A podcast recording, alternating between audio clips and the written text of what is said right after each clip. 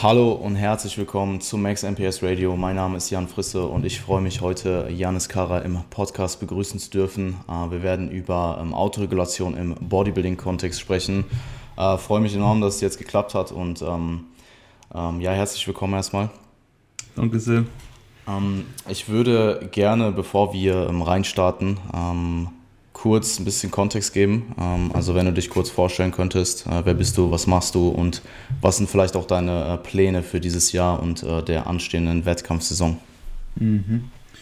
Also für die, die mich nicht kennen, ähm, ich bin Janis Kader, 25, mache seit nun 10 Jahren Bodybuilding, habe meinen ersten Wettkampf 2014 gemacht, da habe ich bei der ersten BF Schweizer Meisterschaft bei den Junioren mitgemacht. Ähm, habe dort die Klasse gewinnen können. Ähm, für den Gesamtsieg hat es natürlich nicht gereicht. Das war noch ein großer Abstand. Jedenfalls 2017 habe ich dann ähm, den SNBF Gesamtsieg geholt und damit die WNBF Pro Card. Das sind meine zwei ähm, ähm, ja, Wettkampferfahrungen, die ich habe. Und ich habe meine ganze Trainingskarriere immer Hypertrophie ähm, verfolgt. Ich war nie ja. jemand, der irgendwie noch. Ich habe mal einen Powerlifting-Wettkampf noch mitgemacht, war gar nicht mal so schlecht. Aber, Ach, echt? Ja. ja. Wann war das? Ähm, 2012 war das. Ja. Also eh schon sehr, sehr früh dann. Ja, genau. Okay. Ähm, aber das habe ich nur, ich habe mich auch nicht darauf vorbereitet, ich habe einfach so ein paar Tage vorher nicht mehr trainiert. Perfekt. Das, das war die Vorbereitung eigentlich. Perfekter Peak. Ja, genau. Ähm, und ja, jetzt für das nächste Jahr, beziehungsweise dieses Jahr, wäre schon wieder geplant, äh, Wettkämpfe zu machen. Mhm. Ob, wo, äh, wie, wann, ist also noch ein bisschen unklar. Halt, muss halt schauen, welche Wettkämpfe überhaupt stattfinden dieses Jahr, weil ich werde wahrscheinlich schon mal die, den ersten Teil der Prep beginnen, aber den zweiten Teil, der entscheidende Teil eigentlich den lasse ich mir noch offen, je nachdem halt, wie groß die Chancen stehen, dass der Wettkampf überhaupt stattfindet oder die Wettkämpfe. Mhm. Weil wenn die Wettkämpfe, sagen wir, nur zu 50% Wahrscheinlichkeit wegen Covid stattfinden, äh, tue ich mir das nicht mehr an, im letzten Teil ja. der Diät. Ähm, drum mal schauen, wie es wird. Ähm, würdest du denn tendenziell eh diäten, auch wenn du nicht preppen würdest, also den ersten Teil der Diät machen? Ja, den würde ich jetzt einfach äh, sowieso mal machen, ja. Okay. Einfach um mir eben die Möglichkeit offen zu lassen, noch teilzunehmen und mhm. ein bisschen äh, Ripped rumzulaufen ist auch noch ganz lustig, von dem her passt schon. Ähm, ja. Der zweite Teil, der halt übel ist, der dann wirklich hart wird, den äh, mhm. würde ich mir dann eventuell aufsparen, wenn die Chancen für die Wettkämpfe nicht so gut stehen. Was ich jetzt mal äh, nicht hoffe. Ähm, wahrscheinlich auch wenn ich ihn jetzt drauf setzen würde, würde ich drauf setzen, dass sie stattfinden, fast alle. Ja, same. Aber sagen wir so, das ist eine Wette, die ich mit nicht sehr viel Selbstvertrauen tätigen würde. Mhm. ich sag mal so, das würde ich nur machen, weil ich, sagen wir, in meinen Augen, meiner persönlichen subjektiven Einschätzung der Zeit so 60% Chance, dass es so kommen wird. Okay. 40% dass es wieder wird wie letztes Jahr. Naja. Ja, ja, ich, äh, also ich glaube, es wird auf jeden Fall ein gewisser Teil stattfinden. Ähm, ja. Also wir haben eh schon darüber gesprochen, dass die UKDFB in 2020 halt stattgefunden hat. Mhm. Und 2020 war ja noch deutlich heikler. Ähm, mhm. Und zum Beispiel auch die BNBF Finals waren drei Tage, nachdem, die, äh, die, nachdem England halt den harten Lockdown wieder ähm, ja. durchgezogen hat. Und sie haben dann quasi, sie haben das Datum schon äh, festgesetzt, wann der Lockdown ja. wieder aufgehoben wird. Und sie haben die BNBF quasi einen Monat noch nach hinten verschoben, was ja auch schon sehr, sehr riskant war, weil ja, ähm, ist ja jetzt auch nicht unüblich, dass sich die Lockerungen ähm, erstmal dann wieder immer, immer und immer wieder verschieben. Mhm. Und sie hat dann letzten Endes wirklich stattgefunden. Ähm, Aber eben, wenn das, ja. wenn das so ist, dann nein, Absolut, danke. Ja. Weil dann bist du eigentlich fast schon ready und musst noch mal vier mhm. Wochen. Ja, Auf ja, keinen voll. Fall. Ja, vor allem halt auch die Ungewissheit, ne? Ähm, ja, und auch wenn du, wenn du jetzt denkst, dass du noch, wenn du zurückkommst, noch in Quarantäne musst, weil irgendwie mhm. die Schweiz oder jetzt bei dir das Wien, äh, Österreich, beziehungsweise ja. dann beschließt, dass du in Quarantäne musst, weil jetzt äh, England auf der Liste ist. Ich weiß nicht, man. Also, ich ja, könnte es mir wahrscheinlich leisten, aber wenn du mhm. jetzt gerade so Festanstellung hast in dem Moment, mhm. wo du darauf angewiesen bist, dass du wieder zur Arbeit kannst nach dem Wettkämpfen. Ja. Ja Ja, muss man dann einfach schauen, wie die, ähm, ja. wie die ähm, Vorschriften in dem Zeitraum sind. Aber was, genau. was, hättest du, was hättest du denn tendenziell vorzumachen in äh, diesem Jahr? Also irgendwas, was in der Nähe ist. Also SNBF, wenn es eine Pro-Klasse gäbe, würde ich die mhm. sehr gerne mitmachen. Einfach weil halt auch viele Leute, die mich kennen, ähm, da ja auch das anschauen könnten, direkt, äh, ohne mitzufliegen. Äh, es, es gab sonst keine Pro-Klasse, oder? Bei der SNBF? Doch, gab es, aber nicht jedes eh? Jahr halt. Also meistens ah, okay. gab es eine Pro-Klasse, ah, eh aber nicht jedes Jahr. Also okay. ich glaube so in den letzten fünf Jahren, ich, ich weiß es wirklich gar nicht, aber so gefühlt, glaube ich, viermal oder so hat es eine Pro-Klasse gegeben von fünf Jahren oder so. Also jetzt, mhm. abgesehen von 2020 davon gar nichts statt. Ja.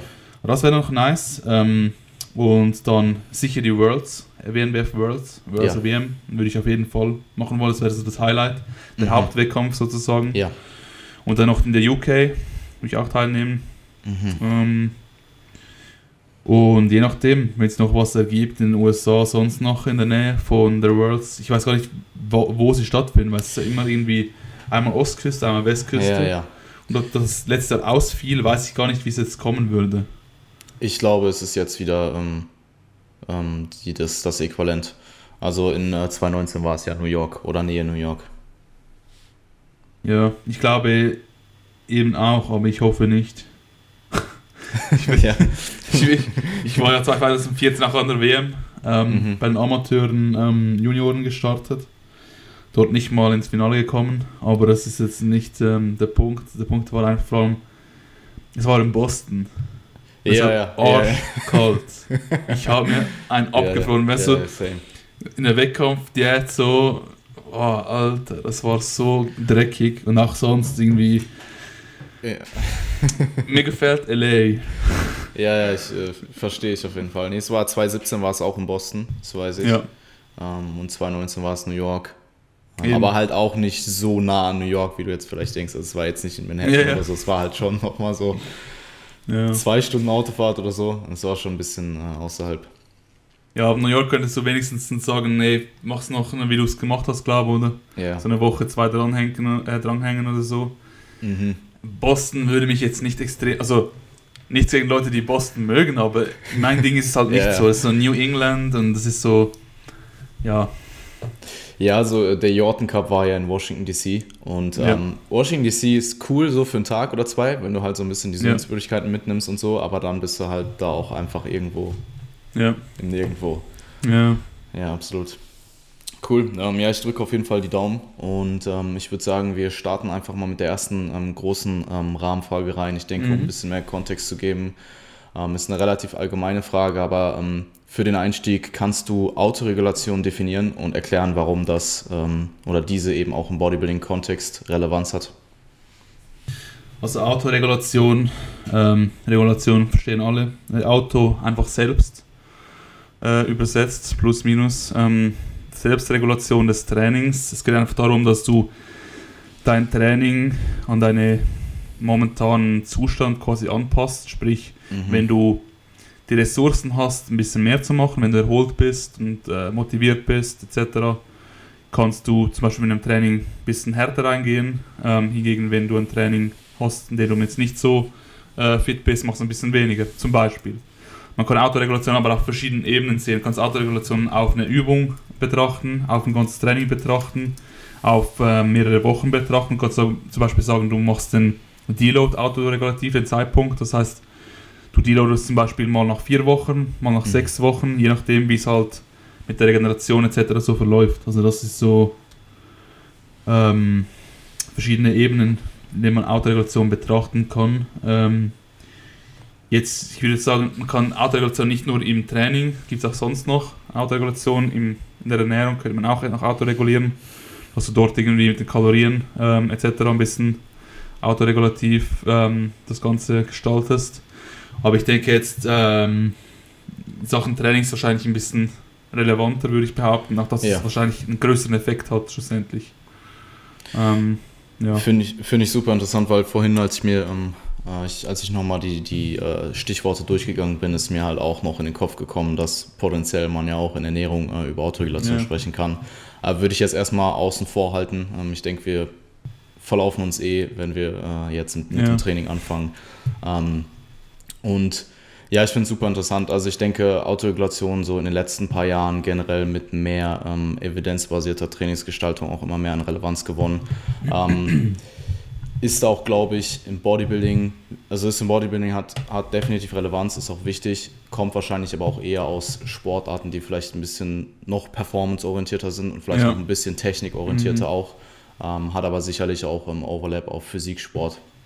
Und ähm, ja, ich, ich, ich glaube, dass äh, Autoregulation tendenziell halt immer wichtiger wird, wenn externe Faktoren vielleicht Einfluss auf deine Kapazitäten haben ja, ähm, ja. oder du eben vom Vorhinein oder halt auch in dem Moment deinen Trainingsstress äh, falsch kalkuliert hast.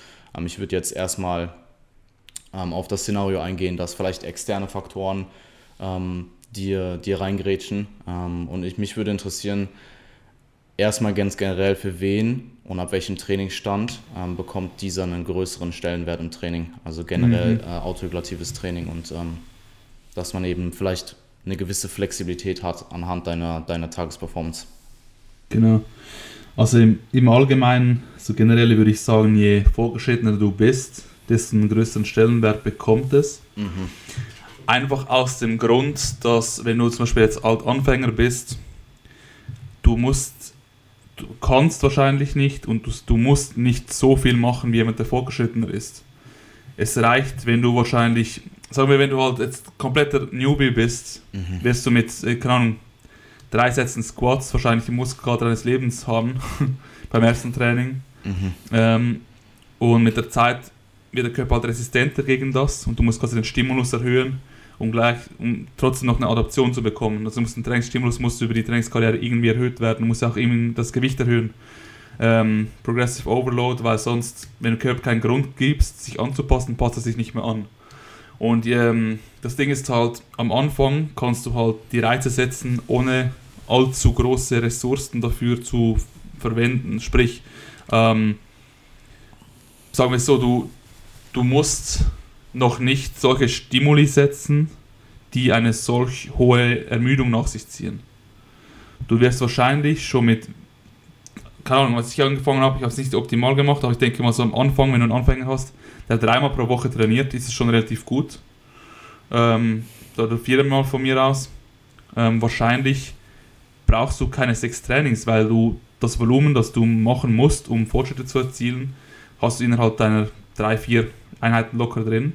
Und von den drei, vier Einheiten hast du halt immer wieder einen Tag Pause dazwischen und dementsprechend äh, hast du immer noch genügend Puffer dazwischen, um dich zu erholen. Mhm. Ähm, und mit der Zeit ist es halt so, dass der, den, den Reiz, den du setzen musst, der wird immer höher. Gleichzeitig sind aber deine ähm, Regenerationskapazitäten Kapazitäten vielleicht schon auch höher, aber immer noch begrenzt. Ja. Sprich, der, der, der ähm, Abstand von maximales, äh, maximale Kapazität von dem, was du machen kannst, also MRV zum Beispiel, also das, was du maximal regenerieren kannst, so grob, und das, was du mindestens machen musst, um überhaupt Fortschritt zu erzielen, wird halt immer kleiner. Beides ja. sich nach oben, aber das eine halt schneller als das andere, würde ich behaupten. So, oder siehst du das anders? Uh, nee, sehe ich tendenziell genauso, ja. Weil schlussendlich, auch wenn deine Muskeln sich immer schneller erholen würde, würden, wie, also gleich schnell wie der Stimulus quasi, äh, der benötigt wird, hochgeht, selbst dann hättest du noch das Problem mit den Zähnen etc., mit dem Zeitmanagement, die dich dann auch wieder begrenzen. Also ich denke, da hast du schon wie, ja. Ich, ich könnte mir vorstellen, dass dann auch externe Faktoren einfach noch einen Einfluss haben. Also ich würde mal behaupten, dass je, je ernster du den Sport nimmst, ja. sagen wir mal, du kommst jetzt in den Sport rein, machst vielleicht, gehst vielleicht drei bis vier Mal die Woche ins Training, ja. ähm, schläfst aber noch genauso wie vorher, hast vielleicht ja. Äh, ja einen, einen semi-guten Schlaf, ernährst dich vielleicht moderat gut. Ähm, ja. Und im Laufe der Zeit wird eben all diese Dinge, die einem auch einen Einfluss auf deine Regenerationskapazität haben, immer besser. Schläfst besser, du achtest vielleicht auf deine Schlafhygiene. Ähm, du hast, trackst deine Kalorienzufuhr, zumindest mal über einen gewissen Zeitraum.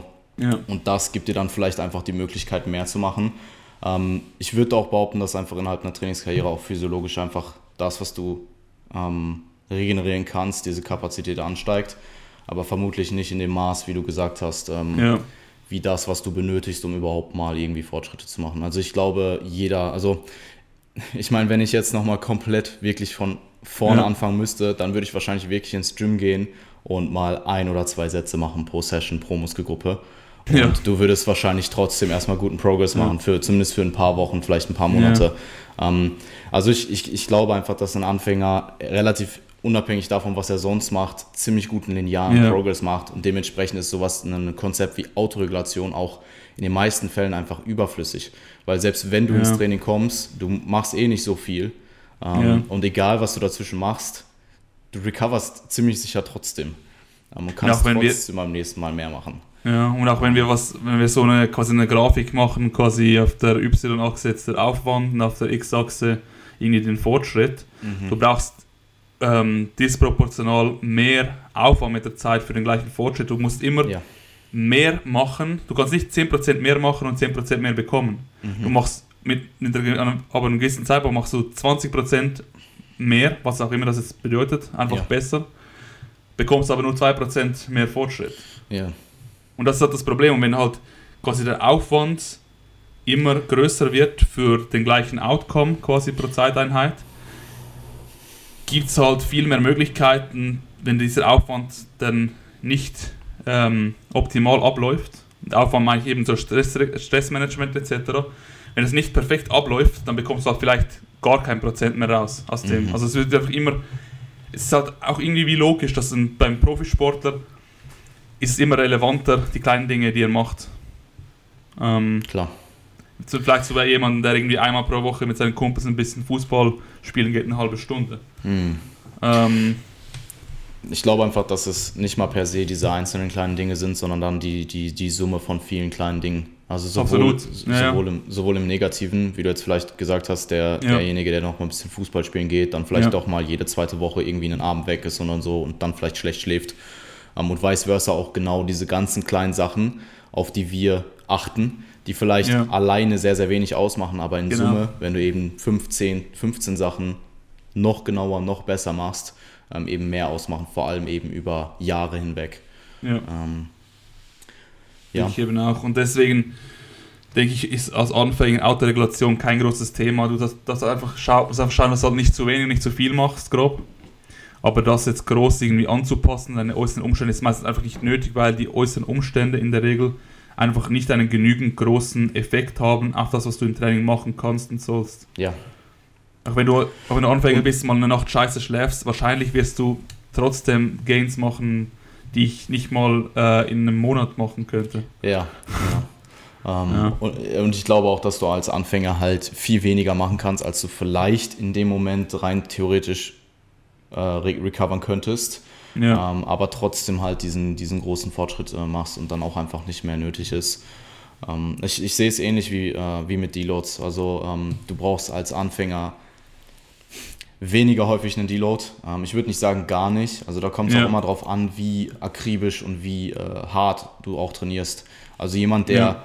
Immer gerade so an dem, an dem an der Grenze trainiert, ähm, in den ersten paar Trainingsjahren, wo er eben sein muss, um Progress zu machen, wird sicherlich nicht so oft deloaden müssen wie jemand, der schon von Anfang an eben probiert, wirklich das Maximum zu pushen. Ähm, ja. Und ich glaube, das äh, spielt auch so ein bisschen mit Autoregulation ein. Also wenn du jemand bist, der äh, quasi immer probiert, die minimal effektive Dosis zu machen, um irgendwie weiterzukommen, für denjenigen wird Autoregulation vielleicht nicht mehr so wichtig sein, wie jemand, der wirklich das Ganze auf einem ja. Top-Leistungsniveau macht. Ähm, also mhm. jemand, der wirklich probieren möchte, in 10, 20, meinetwegen 25 Jahren äh, sein äh, naturales Potenzial so gut es geht auszumaxen. Ja. Ähm, ja. Wie gesagt, also Leute, jetzt kommt einfach, es spielt für Leute eine Rolle, die erstens einen gewissen Trainingsstand haben und zweitens eine gewisse Ambition, ja. ähm, mit einer gewissen. Ernsthaftigkeit einfach dran gehen. Das sind diese zwei Dinge eigentlich. Mhm. Ähm, ja. Ja, ich glaube auch, dass du mal ein gewisses Pensum einfach durchgemacht haben äh, musst. Ähm, einfach um ja. zu wissen, also wenn du jetzt meinetwegen eine Periode mit sehr, sehr hohem Trainingsstress hast, äh, mit sehr, sehr hohem Trainingsstimuli, äh, und dementsprechend auch das Maß, was eben an Fatigue daherkommt, ähm, das halt eben mal zu erleben und dann eben auch ähm, zu wissen, wie es sich anfühlt. Ähm, meinetwegen, du hast jetzt einen Trainingszyklus, der extrem hart ist, der ja. aber auch sehr produktiv ist und den du letzten Endes sehr erfolgreich ablieferst, ähm, versus du machst halt jetzt gerade zum ersten Mal ein bisschen mehr und merkst halt am Ende des Tages oder nach der Einheit, hey, ich bin eigentlich gerade ziemlich wrecked. Ähm, ja. Und dann eben zu wissen, was ich sag mal, produktive Fatigue ist ähm, oder in was für einem Rahmen du dich da auch immer befindest und ähm, was eben unproduktiv wird und wo du dann halt eine schlechte Einheit ähm, vielleicht riskierst und dann eben Autoregulation dort einsetzt, ist äh, auch wichtig, das mal zu erfahren. Ähm, ich denke, du brauchst wirklich auch eine gewisse Erfahrung mit deinem eigenen Körper, ja. um überhaupt zu wissen, äh, wann du autoregulieren sollst, beziehungsweise äh, in welche Richtung. Sollst du mehr machen, sollst du weniger machen? Mhm. Einfach, du musst halt quasi wiss, musst einfach wissen, welchen Effekt hat die Änderung XY auf äh, meine Regeneration etc. Wie muss das Ganze dann überhaupt, also du musst überhaupt wissen, was bewirkt es überhaupt. Wenn du halt nicht mal eine Ahnung hast, was passiert, wenn ich jetzt 10 Sätze mehr mache in einem Training, weil du halt Anfänger bist und das noch nie gemacht hast, das ist auch schwierig halt dann ähm, Auto, zu autoregulieren. Ja. Klar, also ich glaube einfach, dass es ein sehr fortgeschrittenes Konzept ist potenziell. Ja, definitiv. Ähm, und wenn man jetzt zum Beispiel sich mal eine letzte Trainingswoche anschaut und du vielleicht insgesamt schon sehr lethargisch bist an dem Punkt, vielleicht einfach ja. subjektiv ein, Unwohlgefühl hast, ähm, vielleicht weniger Trainingsmotivation, deine Warm-ups fühlen sich schwerer an, muss das nicht zwangsläufig heißen, dass deine Trainingsperformance an dem Tag schlechter ist. Ähm, nur, wir werden jetzt auch gleich noch über Parameter sprechen, wie man eventuell dann äh, feststellt, ob man Autoregulation einbauen sollte, ähm, diese Erfahrung mal gemacht zu haben und dann vielleicht den Zyklus trotz vielleicht einem, ähm, einem, einem gewissen, ähm, einer gewissen Lethargie trotzdem erfolgreich zu beenden, mhm. ähm, ist, äh, denke ich, super wichtig. Also ähm, ich, ich denke, das ist für dich ähnlich, dass je weiter du gekommen bist oder je weiter du im Training kommst, desto öfters hast du vielleicht diese Situation und vielleicht auch je stressiger dein Leben, ähm, abgesehen vom Bodybuilding ist, desto häufiger kommt vielleicht Autoregulation, äh, ins Spiel. Ich muss auch sagen, dass ich, ähm, sagen wir früher, sagen wir in den ersten paar Jahren, in den ersten fünf Jahren, ähm, habe ich halt gemerkt, wenn ich jetzt irgendwie einfach die, die, die, Faktoren, die jetzt mich limitieren, Fortschritte zu machen, sind andere als in den ersten fünf Jahren. Mhm. In den ersten fünf Jahren war es vielleicht, dass ich irgendwie mal nicht perfekt gegessen habe. Ähm, oder sowas in der Art, oder? Und jetzt sind halt ganz andere Faktoren limitierend. Ich merke, mich limitiert nicht, ähm, doch vielleicht schon, weiß ich ja nicht, aber das, das Wissen über das Training vielleicht limitiert mich nicht mehr so sehr wie mhm. vielleicht damals. Jetzt limitieren mich Dinge wie äh, Stress. Ja. Also ich, ich glaube, Stress und ähm, Schlaf generell, was extrem zusammenhängt, bei ein paar Leuten vielleicht mehr, bei ein paar weniger. Ja. Ich denke, diese zwei Parameter beeinflussen mein Training deutlich stärker als zum Beispiel eben Ernährung in den ersten paar Jahren. Die Ernährung jetzt hat fast keinen Effekt mehr auf mein Training, weil die Ernährung ist einfach schon so Gewohnheit geworden, so eingeübt, das ist so konstant, dass das hat gar keine Fluktuationen mehr, das macht keinen großen Unterschied mehr. Hingegen Stress etc., der auch in den ersten paar Trainingsjahren vielleicht eine Relevanz hatte, ist es einer der wenigen Parameter, den ich halt schlecht kontrollieren kann mhm. ähm, und der einfach auch recht viel bewirkt. Also es gibt auch Parameter, die die ich jetzt vielleicht ähm, auch nicht beeinflussen kann, aber die sich halt nicht so stark auswirken. Ich fällt kein Beispiel davon ein, aber jetzt zum Beispiel Stress und Schlafen und Dinge, die, äh, die man schlecht beeinflussen kann, oftmals und sich halt auch recht stark auswirken. Ja. Ähm, ja, das ist halt so sowas, was ich halt was ich jetzt sehe. Ja. Ist ein guter Punkt. Äh, hast du jetzt gerade gesagt, dass du Stress und Schlafen nicht beeinflussen kannst? Schlecht. Okay, ja. Also ähm, ist jetzt vielleicht denk, dann wichtig zu wissen, in was im Kontext du dich befindest. Ich könnte mir vorstellen, dass Stress halt primär durch dein Studium verursacht wird. Und Beispiel, ja. vielleicht auch der Schlaf einfach dort eine äh, untergeordnete Priorität hat. Ja, genau, das ist ein bisschen nach das Ding. Also ich bin ja fertig im Studium, aber im Studium war es in den Prüfungsphasen so. Mhm. Und jetzt ist es vielleicht, ich arbeite momentan jetzt nicht, äh, ich bin an, an, an meiner äh, Dissertation und deswegen ähm, kann ich jetzt auch zum Beispiel meinen Schlaf so handhaben, wie ich es möchte, plus minus. Ich kann so viel schlafen, wie ich möchte, aufstehen, ja. wann ich möchte.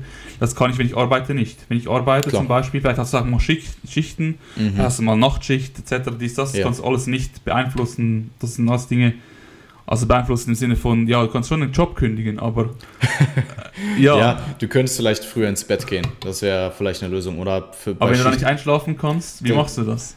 Und dann sagst du, okay, äh, machen wir überall alles dunkel, kein Bildschirm mehr, bla bla bla, alle diese ganzen Schlafhygienemaßnahmen. Und wenn du die gemacht hast und trotzdem nicht schlafen ja. kannst und dann Voll. Dann kannst du. Aber dann, dann hast du, dann hast du ja alles gemacht, was in deiner Kontrolle ist. Wenn es dann immer noch nicht so funktioniert, wie du willst, dann hast du ja. es wenigstens ausgemaxt. Ähm, ja, wobei ich ja. eben gemerkt habe, bei, gerade beim Schlaf, je weniger ich auf den Schlaf achte, desto besser ist er. Finde ich interessant. Ich höre da super unterschiedliche Sachen. Also ich habe Leute, ja. die sagen, juckt sie gar nicht und die schlafen fantastisch. Und dann hast du Leute, die wirklich auf alles achten und es halt nailen. Und dann hast du Leute, die wirklich auf alles achten und es trotzdem nicht genäht bekommen. Also bei mir ist, je mehr Fokus ich auf den Schlaf setze, desto weniger kann ich schlafen. Ja, interessant, Mann. Weil es stresst mich einfach, weil es ist etwas, das du nicht er erzwingen kannst. Weißt du, du musst mhm. schlafen, musst du, musst du loslassen, du musst entspannt sein. Ja. Wenn du dich halt zu stark darauf fokussierst und darüber nachdenkst, wie wichtig das jetzt für dich ist, Makes sense. umso mehr kommst du zu einem Gefühl, scheiße, ich muss, ich muss, ich muss schlafen, fuck, fuck, mhm. fuck. Und dann geht es halt nicht mehr, oder? Es gibt halt Dinge, die mit Stress nicht funktionieren. Ähm, ja, es, es, es gibt halt sehr viele Hacks, sage ich mal, für Schlafhygiene oder Sachen, die sich potenziell mhm. positiv auswirken und die mentale Komponente wird so ein bisschen vernachlässigt, habe ich das Gefühl. Also, sage ich mal, in einem Zustand zu sein, wo du relativ wenig Gedanken hast und sehr relaxed bist, ist für guten Schlaf schon enorm wichtig. Ähm, aber auch, auch, ja, aber auch da denke ich auch so wie so ein Autoregulationsthema, ein bisschen so grob, was wir vorher angesprochen haben. So zum Beispiel, ähm, ich käme nie auf die Idee, eine halbe Stunde vor dem Schlafen irgendwie drei Espressos zu trinken. ja, gut. Weißt du? Ja, Das machen gewisse Leute. Und wenn die ja, Leute ja, halt diese Faktoren beherzigen, das nicht machen, schlafen sie besser. Ja. Ich mache das schon lange nicht mehr und ich schlafe trotzdem. Was ist wie auf einem anderen, auf einem anderen Level, wenn du gewisse Dinge halt schon machst, die für andere vielleicht nicht selbstverständlich sind, mhm. dann kommen halt immer mehr Faktoren ähm, äh, rein, die noch eine Rolle spielen, die du halt schlecht beeinflussen kannst oder nicht beeinflussen kannst, weil die, die du, die du beeinflussen kannst, hast du schon beeinflusst. Ja. Aber eben, da kommt es auch ein bisschen davon, gewisse Leute, die können, keine Ahnung, draußen könnte Krieg sein, die schlafen innerhalb von zwei Sekunden ein. Yes. Äh, bei anderen Leuten wie bei mir ist es halt nicht so. Ja. Leider. Aber eben, ich sag mal so, das sind so Dinge, die man halt schlecht beeinflussen, oder Stress. Mhm. Keine Ahnung, kannst nicht beeinflussen, ähm, wann jemand, wenn jemand in einer Familie stirbt, zum Beispiel. Blödes Beispiel, aber das ist ja. so plakativ. Das, das kannst du nicht vorher, vorhersehen, du kannst es nicht beeinflussen, du kannst nicht einfach sagen, okay, scheiß drauf, ich muss jetzt, muss jetzt perfekt regenerieren und schlafen, ich, ich gebe jetzt einen Fick drauf, es geht nicht. Das ist so, das wird dich beeinflussen in einem größeren oder kleineren Maß. Ja. Ähm, deswegen Autoregulation, weil, weil wenn, wenn du alle diese Faktoren, die externen Faktoren, die zusammenkommen, in vornherein könnt, ähm, wissen, wissen würdest, wenn du wüsstest, hey, in der Woche äh, irgendwie, keine Ahnung, wird XY Familienmitglied überfahren. In der nächsten Woche drauf ähm, komme ich, bekomme ich einen Text zurück, äh, äh, einen Text, einen Test zurück, der eine schlechte Note hat. Übernächste Woche irgendwie steige ich mit der Freundin und in der vierten Woche passiert dies und das. Dann könntest du schön deinen Trainingsreiz schon von vornherein so planen, Voll. dass du trotzdem die Regeneration ausreichen würde. Mhm. Kannst du aber nicht. Und aus diesem Grund Autoregulation. Du kannst nur in der Situation, in der du gerade bist, etwas tun, nicht schon im Vorhinein, weil du nicht weißt, was passieren wird. Ähm, und da denke ich, ist es eben genau wichtig, dass man Autoregulation dann ähm, verwendet. Vor allem eben, wie, wie gesagt, im Fortgeschrittenen sind solche Events wahrscheinlich gravierender als ähm, ja, in Anfangsstadien halt. Ja. Und sorry für alle Leute, die ich jetzt irgendwie getriggert habe mit irgendwelchen Erlebnissen. ähm, aber ich habe halt irgendwelche blöden Beispiele gesucht, die halt so, ja, das ist, wo man genau sieht, die kann man nicht vorhersehen. Voll und, und solche Sachen passieren. Also ja. es ist ja nicht so, als wäre das jetzt super unüblich. Ähm, solche Sachen passieren. Und äh, ja. ich meine, du kannst natürlich in gewissermaßen beeinflussen, wie du damit umgehst, aber so eine ja. Sache wie ein Familienmitglied stirbt, wird dich auf jeden Fall angehen. Also es wäre schlecht, wenn es nicht so wäre. Und ähm. vielleicht geht es nicht nur wenig an, aber auch das Wenige ist quasi etwas, was dir Regeneration klaut. Auch wenn es nur ein bisschen stresst, auch klein Klar. wenig. Es ist Stress mhm. und Stress ist wiederum dann schlecht für die Regeneration. Also es klaut dir einfach Regeneration.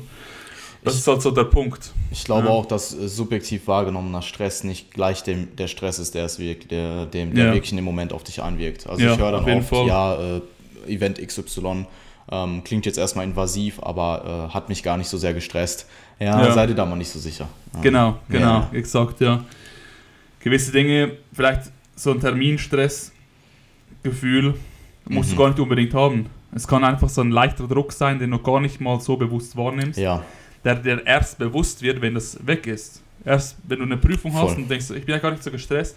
Und erst nach der Prüfung wird dir bewusst, dass der Druck die ganze Zeit da war. Mhm. Und erst danach merkst du, was es eigentlich heißt, wieder entspannt zu sein, so richtig. So zum Beispiel. Ja, ähm, ähm ich finde auch Contest Prep eigentlich ein perfektes Beispiel dafür. Ja. Weil klar, du weißt, wie, äh, wie lethargisch du vielleicht in dem Moment bist und ja. du spürst es auch in dem Moment. Ähm, aber du weißt gar nicht mehr, wie es vielleicht ist, wenn es wenn es nicht ja. so ist und wenn du dann vielleicht mal mehr Kalorien zuführst oder den Trainingsstress reduzierst oder beides ja. und du dich dann plötzlich von Tag zu Tag immer besser fühlst, dann merkst du halt, dass dieser ganze Stress jetzt, sei es vom Training oder vom Defizit oder ja. die Kombination aus beiden, wieder weggeht und du halt recoverst. Ähm, und das finde ich extrem interessant. Also, ja. Ich denke, das ganze Autoregulationsthema ist auch ein, ein Thema, das halt alle fortgeschrittenen Athleten angeht.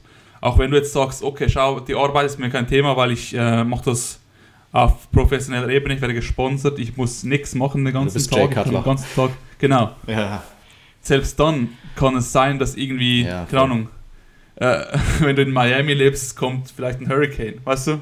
so, das kannst du nicht beeinflussen. Ja, Jeder hat solche Dinge, die einen beeinflussen, mehr oder weniger. Gewisse mhm. Leute werden resistenter sein gegen Veränderungen, aber bei vielen Leuten nur schon mehr Aufwand, nur schon wenn irgendwie, keine Ahnung, in etwas von dir geklaut wird, du musst so zur Polizei gehen, es ist Zeitaufwand, dies, das, bla bla bla. Das sind alles Dinge, die sich auch summieren. Ich habe jetzt extra relativ äh, krasse Beispiele genannt, die ja. hoffentlich bei euch meistens sehr selten oder gar nicht, wenn möglich, äh, auftreten.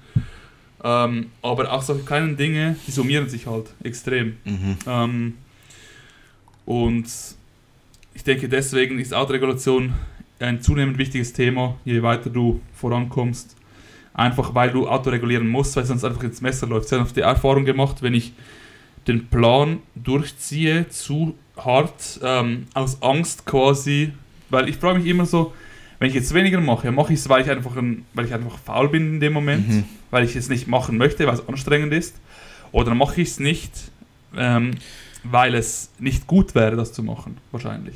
Ja, finde ich interessant. Äh, Habe ich auch später oder werden wir später noch ansprechen, ja. ähm, wo es vielleicht Problematiken in der praktischen ja. Umsetzung gibt.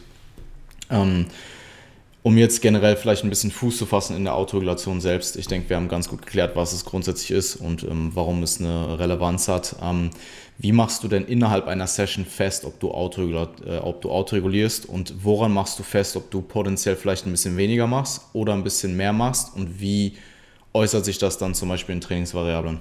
Oder ja. Mhm. Ähm, also man kann Trainingsvariablen kann man eigentlich, äh, so jegliche Art von Trainingsvariablen kann man eigentlich autoregulativ verändern. Man mhm. kann die Frequenz runterschrauben, hochschrauben, man kann dieses Volumen in, in Form von Sätzen, Reps, Intensität etc. Also die Variablen, die ich am meisten ähm, oder am, sagen, am häufigsten ähm, manipuliere, sind Anzahl Sätze. Ähm, ich würde schon sagen, Anzahl Sätze, Frequenz und teils eher selten Intensität. Intensität werden wahrscheinlich die meisten an erster Stelle schon fast sehen, die das machen. Ähm, ähm, wobei eben Intensität im Sinne von eben relative Intensität, wie, nah, wie, nah, wie nahe gehst du als Muskelversagen zum Beispiel, äh, das mache ich mehr in der Art, indem ich quasi, wenn ich merke, hey, ich bin nicht 100% ähm, bereit für eine Session, die jetzt sehr, sehr fordernd ist, dann, ähm, dann schaue ich einfach, dass ich zum Beispiel jetzt nicht das Gewicht steigere, die Reps einfach mal nicht steigere, zum Beispiel. Das wäre so eine Möglichkeit, wie ich die Intensität ähm, autoreguliere. Also das wäre so ein Fall, wenn ich merke so, hey, äh, ich bin eigentlich genügend regeneriert, das heute zu trainieren, ich bin genügend regeneriert für die Sätze. Aber wenn ich jetzt versuchen würde, das zu pushen und jetzt versuchen würde, mich zu steigern, ein bisschen mehr zu machen, wahrscheinlich wäre das dann nicht optimal. Quasi, wenn ich nur ein bisschen zu wenig regeneriert bin, dann ähm, nehme ich den Intensitätsfaktor als Autoregulationsparameter. Hingegen, wenn ich jetzt merke, hey, mein Muskel ist deutlich nicht regeneriert, nicht regeneriert, aber noch so gut regeneriert, dass ich den schon heute trainieren kann, aber wahrscheinlich ein bisschen weniger machen sollte. Das merke ich eben meistens. Das eine ist, genau, das Ding ist, was ich vorhin gesagt habe, mit der Intensität, das merkst du schon vor dem Training meistens so. Ähm, habe ich das Gefühl, oder beim Einwärmen, bei den ersten Sätzen merkst du schon, hey, irgendwie heute, ich habe nicht den Drive, ich habe nicht die Energie, vielleicht die Kraft, um die Sätze so abzuspulen, wie ich es letztes Mal gemacht habe. Vielleicht eine Rap mehr machen oder so. Aber jetzt nicht mich ultimativ zu pushen und da noch irgendwie großen Overloads ähm, hinzukriegen. Dann wähle ich eben die Intensität. Ähm, hingegen, wenn ich erst nach ein paar Sätzen merke, hey, schau, heute ist einfach läuft überhaupt nicht. Ich, ich merke einfach meinen Muskel. Bestes Beispiel, Seitheben kann ich zum Beispiel sehr gut, merke ich relativ, sehr, äh, relativ gut. Wenn sich meine Schulter nach ein paar Sätzen schon so schwer anfühlt, irgendwie so ein schweres Gefühl, den Arm nur schon irgendwie hoch zu halten, auch wenn ich die Reps vielleicht geschafft hätte, dann reduziere ich zum Beispiel einen Satz 2. Mhm. Zum Beispiel. Und wenn ich jetzt zum Beispiel extrem starken Muskelkater hätte, aus welchen Gründen auch immer, sagen wir, ich hätte gesteigert äh, äh, beim letzten Training, dann hätte ich irgendwie zwei Nächte extrem schlecht geschlafen oder gar nicht geschlafen, plus minus, oder? So in dem Stil und das extrem starke Muskelkater und hast einfach, merkst einfach so, no way, dann verschiebe ich das Training und quasi reguliert ja. die Frequenz. Ja, voll.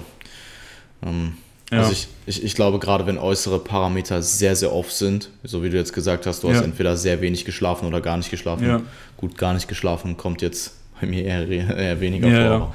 Ja. Ähm, sagen wir, du hast jetzt, du schläfst normalerweise im Durchschnitt acht Stunden und du hast jetzt drei Tage hintereinander fünf Stunden geschlafen oder so. Ja, genau. Und ähm, es akkumuliert sich immer mehr und am vierten Tag stehst du da, du hast meinetwegen Lower auf dem Plan und du bist so off und du hast die Möglichkeit zu schieben, dann würde ich in dem Fall immer schieben.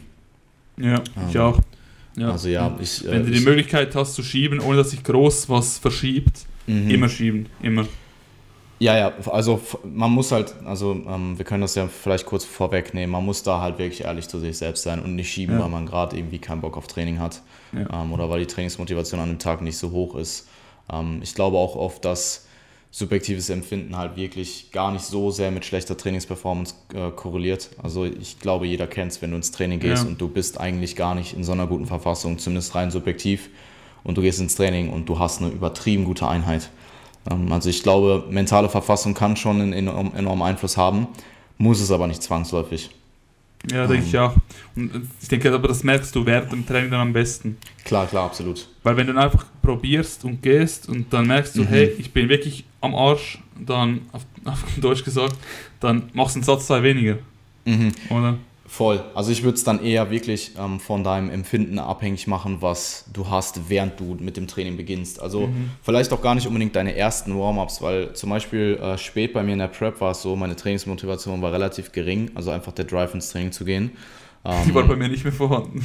Ja, ja, also es war, es wird halt, ja. es wird halt tendenziell weniger. Einfach weil du auch ähm, ja, du bekommst so eine gewisse Anxiety vom Training auch. Weil du ja, halt, extrem, wenn, du, wenn, ja. du, wenn du eine Lower Session hast, so ich oh, habe halt ja. zwei Tage vor dieser Lower Session wusste ich, die steht in zwei Tagen an. Ja, und wenn ich morgens aufgewacht bin, der erste Gedanke, den ich hatte heute, ist Lower. Und du okay. musst diese Einheit überleben. Ja. Um, ähm, und ich finde aber, wenn du dann, äh, du gehst in die Session und du, du bringst dich irgendwie dahin, du fängst an, du boxst deine Warm-ups durch, die gehen dann auch irgendwie, fühlen sich vielleicht schwer an. Ich finde so der letzte, vorletzte Warm-up vielleicht, da merkst du dann wirklich, was, was, was deine Tagesperformance oder deine ja. Tagesverfassung wirklich ist. Ähm, und oftmals ist dann so, wenn du die, die Warm-ups gemacht hast und du machst deine ersten Arbeitssätze und du kommst in diesen sehr sympathikus-dominanten Zustand, du bist mhm. einfach in einem Film drin, ähm, alles andere passt, meinetwegen du hast Flugmodus drin, du hörst Musik und so weiter, das drive dich einfach, dann finde ich, geht es oftmals. Ja. Ähm, also es ist eher dieses Anfangen und das auf den ersten Arbeitssatz hintrainieren als dann das Training selbst. Also ich würde es jetzt nicht davon abhängig machen, per se nur, wie du dich fühlst oder nur, wie sich vielleicht dein erster, zweiter, dritter Warm-up anfühlt, sondern ja, schau mal, genau. wie es sich anfühlt, wenn du wirklich in diesen Zustand kommst, in dem du eben dich befindest, äh, vom Nervensystem her, wenn du eben anfängst, hart zu trainieren und wenn die Sätze wirklich auch äh, destruktiv werden. So. Das ist auch der Grund, warum ich meistens auch, wenn ich Auto reguliere, die Satzzahl reguliere.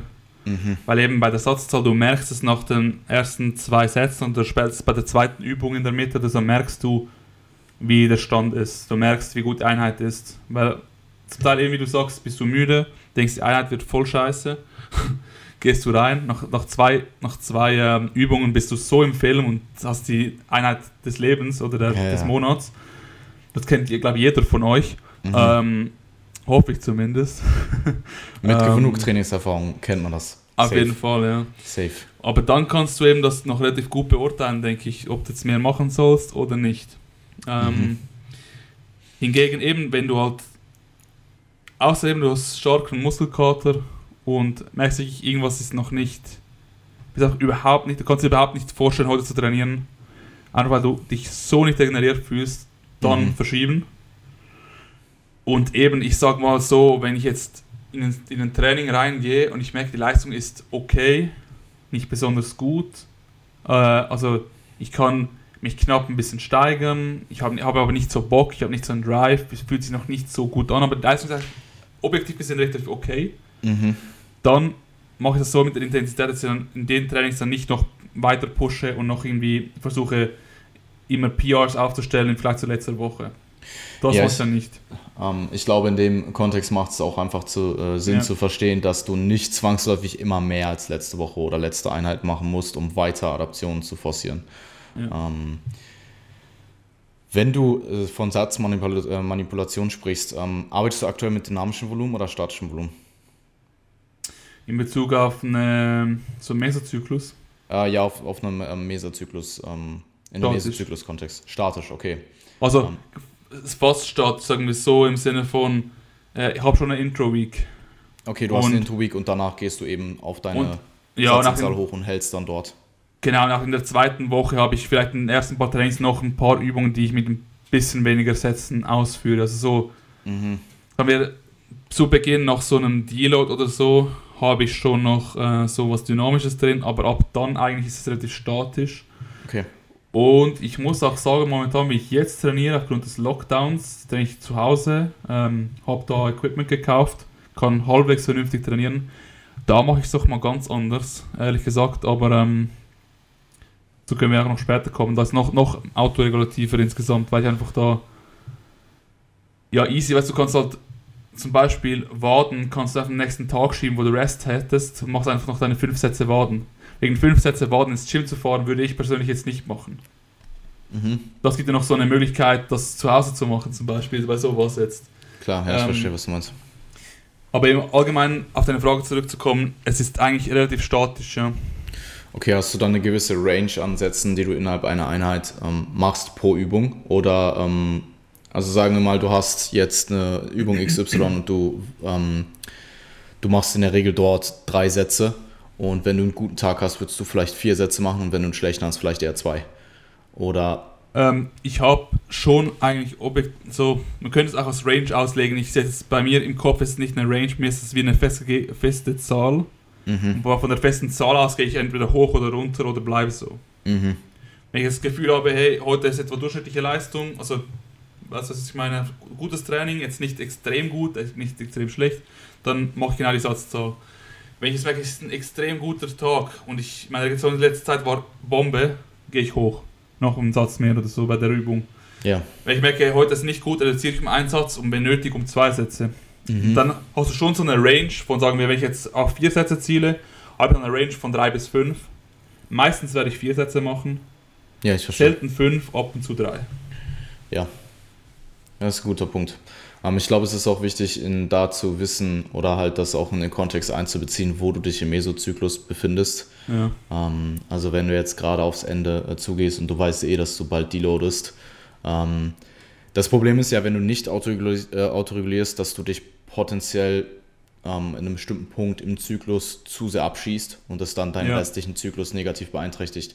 Wenn du jetzt aber weißt, du bist gerade eh in der letzten ähm, oder vorletzten Einheit, und du bist schon relativ gerädert, dann kannst du vielleicht sagen, an dem Tag, ich ziehe es jetzt trotzdem durch, weil der Deload steht eh an. Ähm, also da zu wissen, wo du dich befindest. Ähm, wenn du dich jetzt zum Beispiel am Anfang super am Arsch fühlst nach deiner Intro-Week ja. und du weißt, du hast noch, weiß nicht, drei bis fünf Wochen Training vor dir, ja. dann vielleicht dort eine leichtere Session Code und Code reinzuschieben, könnte durchaus mehr Sinn machen, als dann vielleicht zum, zum Ende hin. Ähm, Wobei ich auch sagen muss, ich ähm, fahre kein Overreaching ähm, Approach mehr. Also ich versuche nicht okay. ins Overreaching. Also sagen wir es so, wenn ich in so ein leichtes Overreaching reinkomme, aus Versehen, so mhm. gesagt, also blöd gesagt, ist okay. Aber ich ziele nicht aufs Overreaching. Ich möchte nicht overreachen. Das ist nicht mein Ziel. Okay, machst du ähm, Overreaching denn nur an Overreaching-Symptomen fest oder wirklich an objektiver Trainingsperformance, die absinkt? Hauptsächlich an Symptomen, äh, mhm. Trainingsperformance. Also, wenn wir wirklich das so definieren, Overreaching im Sinne von, dass deine Trainingsperformance objektiv wirklich deutlich abfallen muss, das ist ja im Endeffekt die Overreaching-Definition. Genau. Aber ja. das machen die wenigsten. Also viele Eben. sprechen halt immer über Overreaching und dann wird halt meistens sowas einbezogen wie, ja, ich schlafe ein bisschen schlechter und äh, bin ein bisschen lethargischer und so weiter. Und ich glaube, diese, dieses Empfinden, diese ähm, Assoziationen sind ab einem gewissen Trainingsniveau, ab einem gewissen Trainingsstand eh normal. Ähm, ja. Ich glaube nur, dass es für das Individuum eben wichtig ist, dass diese nicht so invasiv sind, dass es andere Prioritäten in deinem Leben einnimmt. Also wenn du jetzt in einer letzten Trainingswoche bist ja. und du bist überfuckt und du kannst deinen Job nicht mehr richtig machen, weil du nicht richtig schläfst, dann äh, solltest du darüber nachdenken, ob du vielleicht den Trainingsstress zumindest zum Ende hin ein bisschen wegnimmst.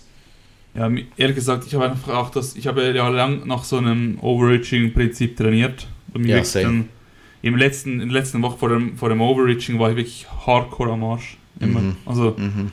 ich war so müde den ganzen Tag. Also ich habe wirklich auch die Leistung, die war wirklich so, das Gewicht hat sich beim Aufwärmen schon, ähm, schon schwerer angefühlt als beim, in der ersten Woche beim härtesten Satz oder so.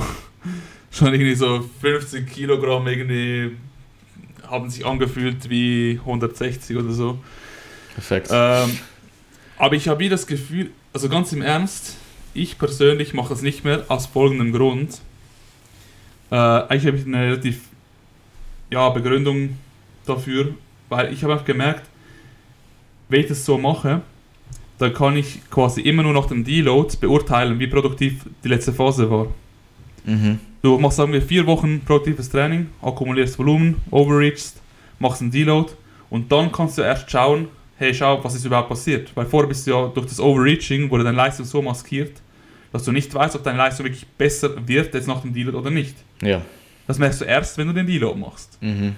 Und ich dann merke, hey, scheiße, ich bin immer noch genau gleich schwach wie im letzten Zyklus am Anfang und es wird auch nicht besser, dann war der letzte Zyklus zu hart, wahrscheinlich. Hattest du das häufig? Ja. Okay. Sehr häufig.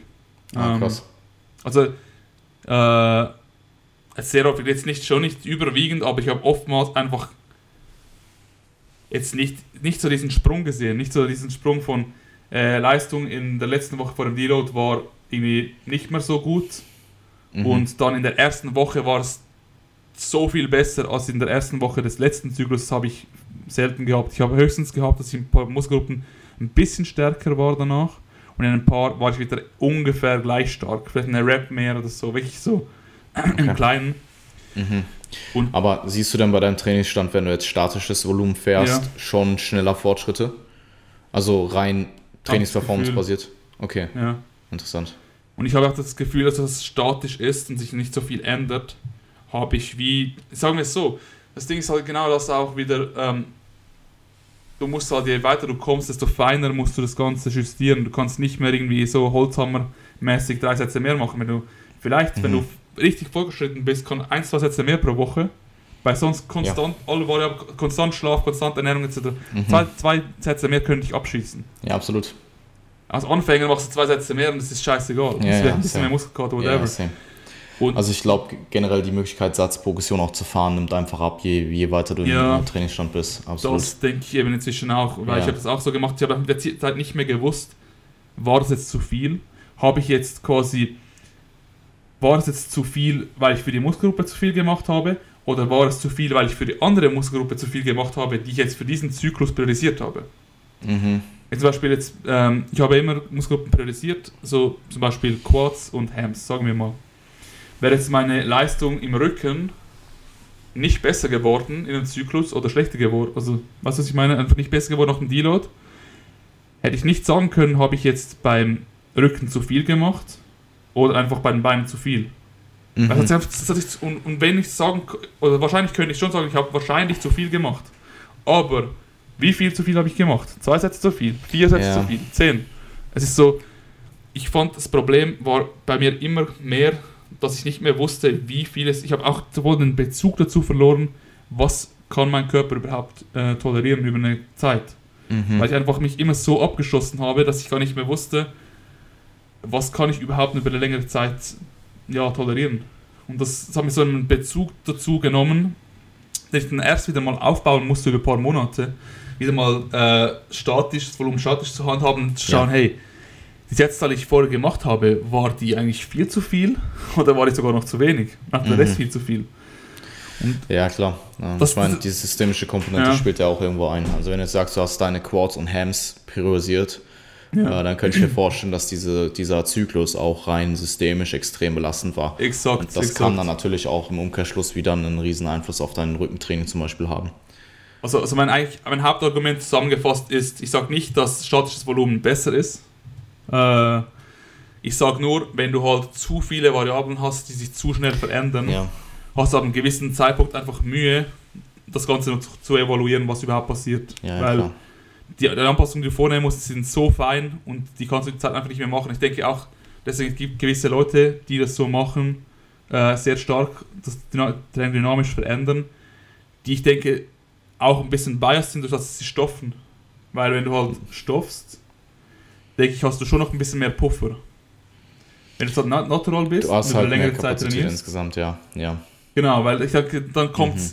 wenn du halt natural auf einem gewissen Level bist, ist eine Regeneration, die verändert sich nicht so schnell. Wenn du halt stoffst und irgendwas anderes dazu nimmst oder mehr nimmst oder was auch immer, keine Ahnung, verändert deine Regeneration so schnell, dass du mehr Puffer, habe ich das Gefühl. Klar. Da irre ich mich, ich habe keine Ahnung. Also. Das ist eins, was ich mir den Reim darauf machen kann, wie es zum Beispiel mit Mike Israel so gut macht mit dem. Mhm. Er macht da relativ stark dynamische ähm, Mesozyklen. Mhm, wobei ich sagen muss, also bei Mike, ähm, ich, also wenn du dir wirklich mal seine Zahlen anschaust, ja. ist es, oder auch bei, ähm, bei Jared, es ja. ist meistens gar nicht so extrem äh, von der Satzprogression. Ja.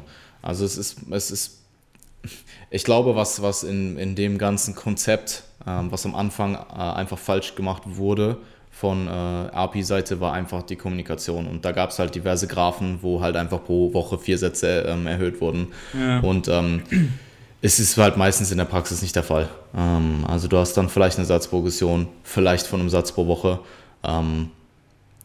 Nichtsdestotrotz, ich, ich glaube einfach, dass ein statischer Ansatz messbarer ist und gerade in, ja. einem, in, einem, äh, in einem, es kommt wieder so wie immer eigentlich halt auf den Kontext an, auf das Individuum. Wenn du jemanden hast, der sehr viel äh, externe Faktoren vielleicht hat, die da irgendwie einen ja. Einfluss drauf haben, ähm, da macht ein statisches Volumen sicherlich mehr Sinn. Und während du jemand hast, der zum einen sehr objektiv mit seiner Trainingsperformance äh, bleiben kann und zum anderen halt auch vielleicht einfach extern nicht so viel hat, vielleicht sehr viel auf Bodybuilding ausrichten kann, vielleicht einen sehr stressfreien Job hat, ähm, da vielleicht eine gewisse ähm, Progression in Form von Volumina durchaus Sinn machen können, aber auch kein Muss sind. Ähm, also, ja, exakt. Ja, ich, ich, ich habe beides, hab beides probiert, bin auch aktuell, ja. so wie du, wieder auf einem statischen Ansatz und äh, sogar statischen, statischen äh, relativen Intensitäten auch. Ähm, ja, die, nicht, die nichtsdestotrotz definitiv auch höher sind, was ich vielleicht in der Vergangenheit gemacht habe. Ich auch. Ähm, ja, perfekt. Ich auch, ähm, genau. Auch, einfach, auch aus dem Grund, nur schon, dass ich einfach äh, eine gewisse, äh, ich muss einfach irgendwie einschätzen können, weil ich weiß halt nicht mehr, was eine RP6 ist. Wenn, ich finde es auch schwieriger, es ist einfach einfacher, wenn du halt näher am Muskelversagen bist. Mhm. Weil der Muskelversagen ist einfach einfacher. Also, außer bei hohen Raps, das zu, zu, zu, bestimmen, oder?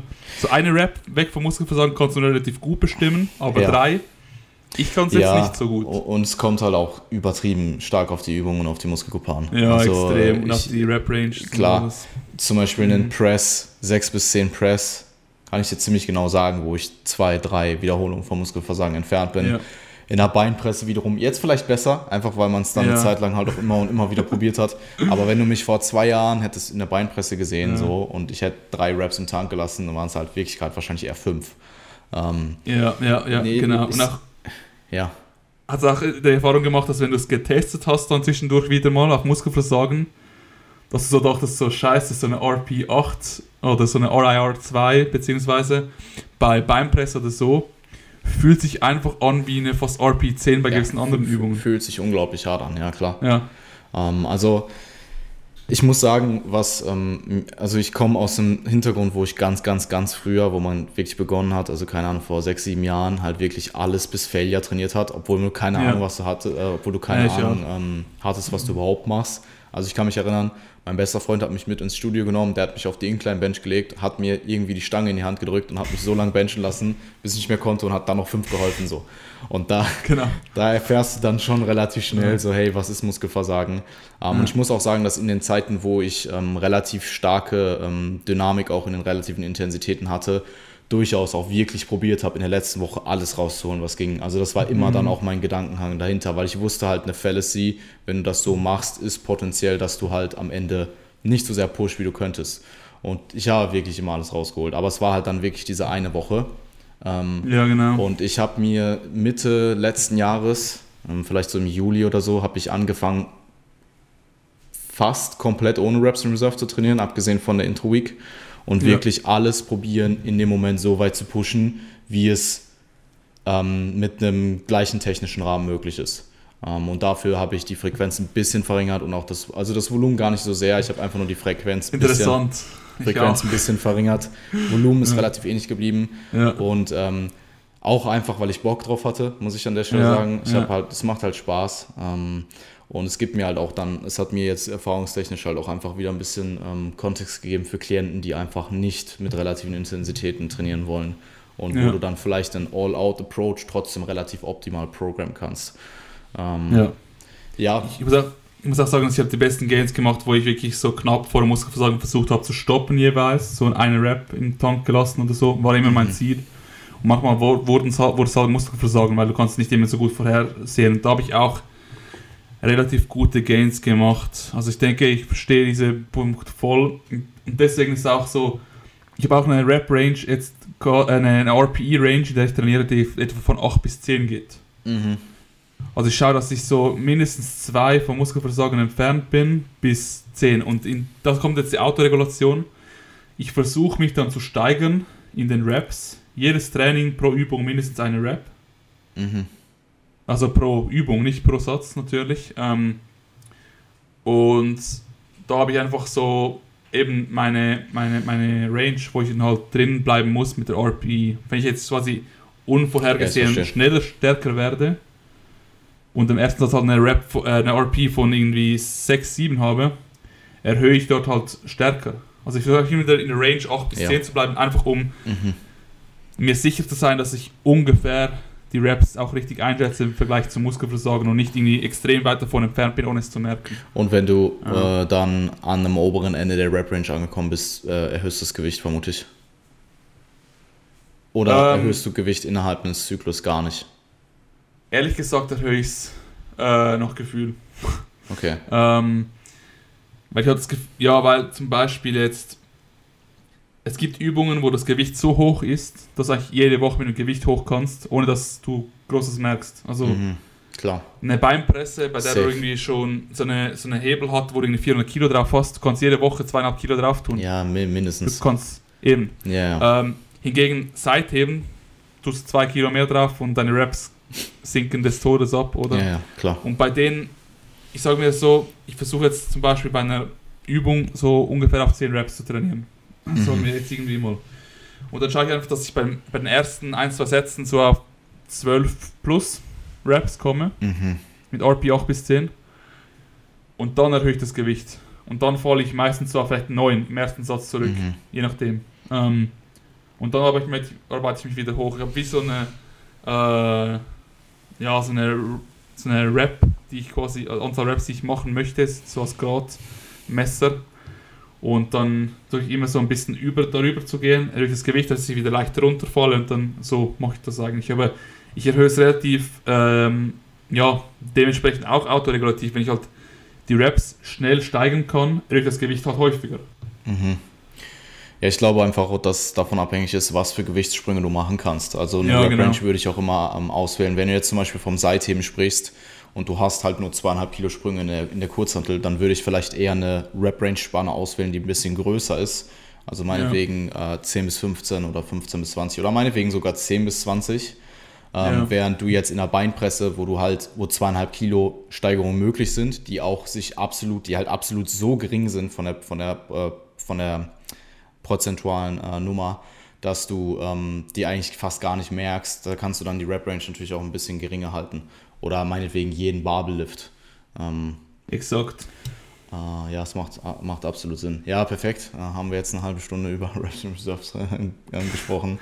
Aber es ist auch ein Teil der, der, ähm, absolut, der ja, Autoregulation schlussendlich so. Ja, ja, deswegen habe ich es auch zugelassen. Das ist eh eine interessante Diskussion. Ja, ja das ist also das Ding halt, oder? Das, eben, das ist, meine ich, mit, mit Intensität autoregulieren. So, mhm. sonst autoregulieren im Sinne von weniger Gewicht nehmen als sonst mache ich nicht. Ja, ähm, also, ja, würde ich, würde ich, auch, würde ich auch zustimmen. Ähm, ja. Vielleicht würde ich dann, in, also wenn du das gleiche, wenn du die gleiche Load wählst ähm, und du hast eine gewisse Spanne an relativen Intensitäten, dass dann vielleicht die Reps eine Session ein bisschen abfallen. Ja, ähm, genau. Ich meine, es ist schwierig. Ich könnte mir auch vorstellen, dass gerade so Lifts, die sehr, sehr anfällig sind ähm, und gerade vielleicht auch in der Diät, ähm, ja. dass du da vielleicht sogar besser bedient bist, wenn du auch die absoluten Loads ein bisschen reduzierst. Also sagen wir mal, du bist jetzt in der Prep und du hast noch einen High Squat drin oder sowas und du hast wirklich einen schlechten Tag und du kommst rein und du machst anstatt deine, deine 8 Reps im, im Top-Set machst du nur 4. So, dann bist ja. du vielleicht besser bedient, wenn du einen, von der Load ein bisschen runtergehst und dann vielleicht 6, 7, 8 Reps machst, anstatt deinen oder ein Triple oder sowas. Äh, weil der wird dir vermutlich, ähm, was Hypertrophie-Stimulus angeht, oder jetzt in dem Fall, oder Hypertrophie-Stimulus gegen Muskelverlust ja. oder für Muskelerhalt, mehr bringen als ein Triple mit dem gleichen Gewicht wie, für, für, was, wie die letzte Woche. Was hältst du davon, wenn du es so machst, einfach sagen wir doch, doch ein, sagen wir jetzt, okay, nicht gerade ein Triple, aber sagen wir halt statt 8 Reps machst du halt nur 5 Reps, weil du halt nicht mehr kannst. Mhm. Dann machst du aber, nimmst das Gewicht ein bisschen runter und machst noch quasi noch einen Satz dazu. So einen Backoff-Satz. Satz dazu finde ich, Satz dazu, der Satz dazu ähm, ist schwierig, finde ich, weil es kommt auch so ein bisschen auf den Kontext an. Ähm, wenn du jetzt wirklich ja. deep in der Prep bist und du machst halt jetzt noch einen Satz dazu, je nachdem auch wie dein Trainingsstand ja. ist, ähm, wie du vorhin gesagt hast, ein Satz mehr kann dazu führen, dass du in ein regeneratives Loch fliegst. Und wenn dann dieser zusätzliche Satz dazu führt, dass du vielleicht innerhalb der Session einen ähnlichen Trainingsreiz hast, aber dafür dann deine restlichen anderthalb Wochen, die noch anstehen, komplett flöten gehen oder die nächste Einheit, dann äh, ja. finde ich, das ist schwierig. Also ich würde, ich würde tendenziell zustimmen, dass so im Durchschnitt in der Off-Season wahrscheinlich eher weniger mit dem Gewicht runtergegangen werden sollte oder muss. Ja. Ähm, in der Diät ist es wieder so ein bisschen was anderes. Ähm, Denke ich auch. Und ich, ich, ja. ich, würde auch so bei Autoregulation in der Off-Season so verfolgen. Ich sage mir auch in der, in der Off-Season immer so, wenn du den Muskel, sagen wir, sagen wir, du wüsstest genau, du kannst den Muskel alle so und so viele Stunden mit genau so und so vielen Reps und Sätzen trainieren, dann wäre es optimal. Mhm. Wenn du ein bisschen weniger machst, den Muskel ein bisschen, quasi, du könntest wie schnellere Fortschritte machen. Dann ist der Muskel aber ein bisschen später oder ein bisschen weniger, ist das weniger schlimm, als wenn du es zu früh machst. Ja. Weil das ist so, wenn du halt schon im Loch bist und das Loch noch tiefer gräbst, bist du nächste, beim nächsten Training im doppelten Loch.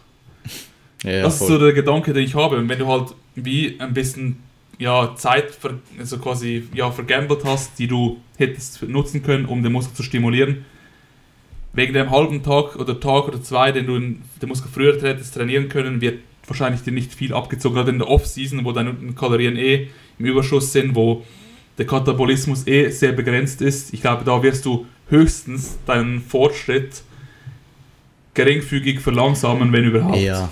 Und also wenn man jetzt überlegt mal generell, wie viel Muskulatur du in einem gewissen Zeitraum aufbauen kannst, ja. dann sind solche Zeiträume halt nicht irrelevant. Also ja. es ist ja klar, wenn sich sowas häuft, ist es wieder was anderes. Da haben wir vorhin eh schon drüber gesprochen. Ja.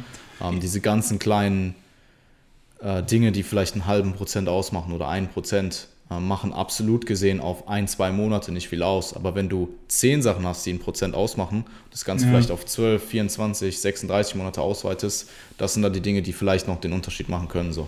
Ähm, oder die absolut. den Unterschied machen werden. Ähm, was ich noch ansprechen wollen würde, wäre, weil wir jetzt eigentlich alles an Trainingsvariablen durchgesprochen haben, bis auf Übungsauswahl, mhm. ähm, muss ich sagen, arbeite ich jetzt persönlich nicht so häufig mit. Mhm. Ähm, aber je, je, je ähm, ich habe vorhin ein bisschen drüber nachgedacht und ich glaube, ähm, wenn du jemanden hast, der wirklich sehr, sehr advanced ist und jetzt meinetwegen einen freien Lift macht und der Lift fühlt sich einfach an dem Tag off an. Also du machst meinetwegen einen schweren ADL und bewegst über 200 Kilo und du merkst, hey, irgendwas ist off.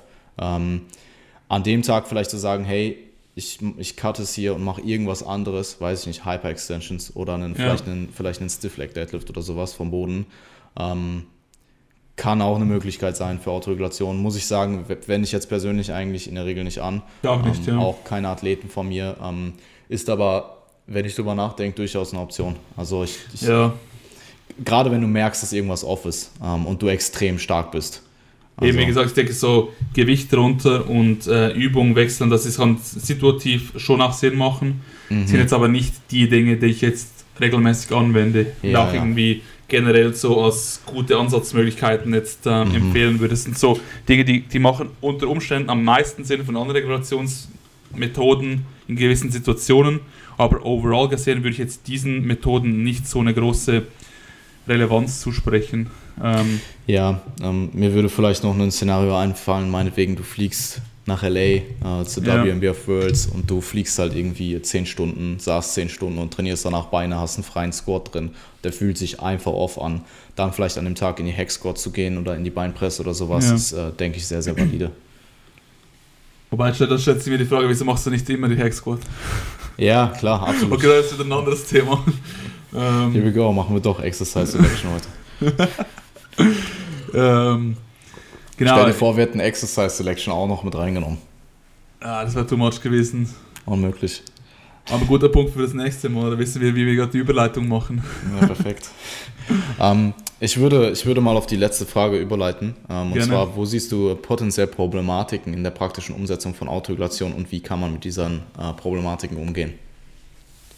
Ja, das ist, also Problematik ist halt grundsätzlich eigentlich ziemlich einfach erklärt, die Grundproblematik, wie man das dann genau analysiert. Ähm, wenn man es genau anschaut oder anschaut, was man, wie man das lösen kann, wird es dann schon komplizierter, aber so grob, Mhm. wann machst du mehr und wann machst du weniger? Mhm. Ich denke, wann machst du mehr, ist relativ einfach.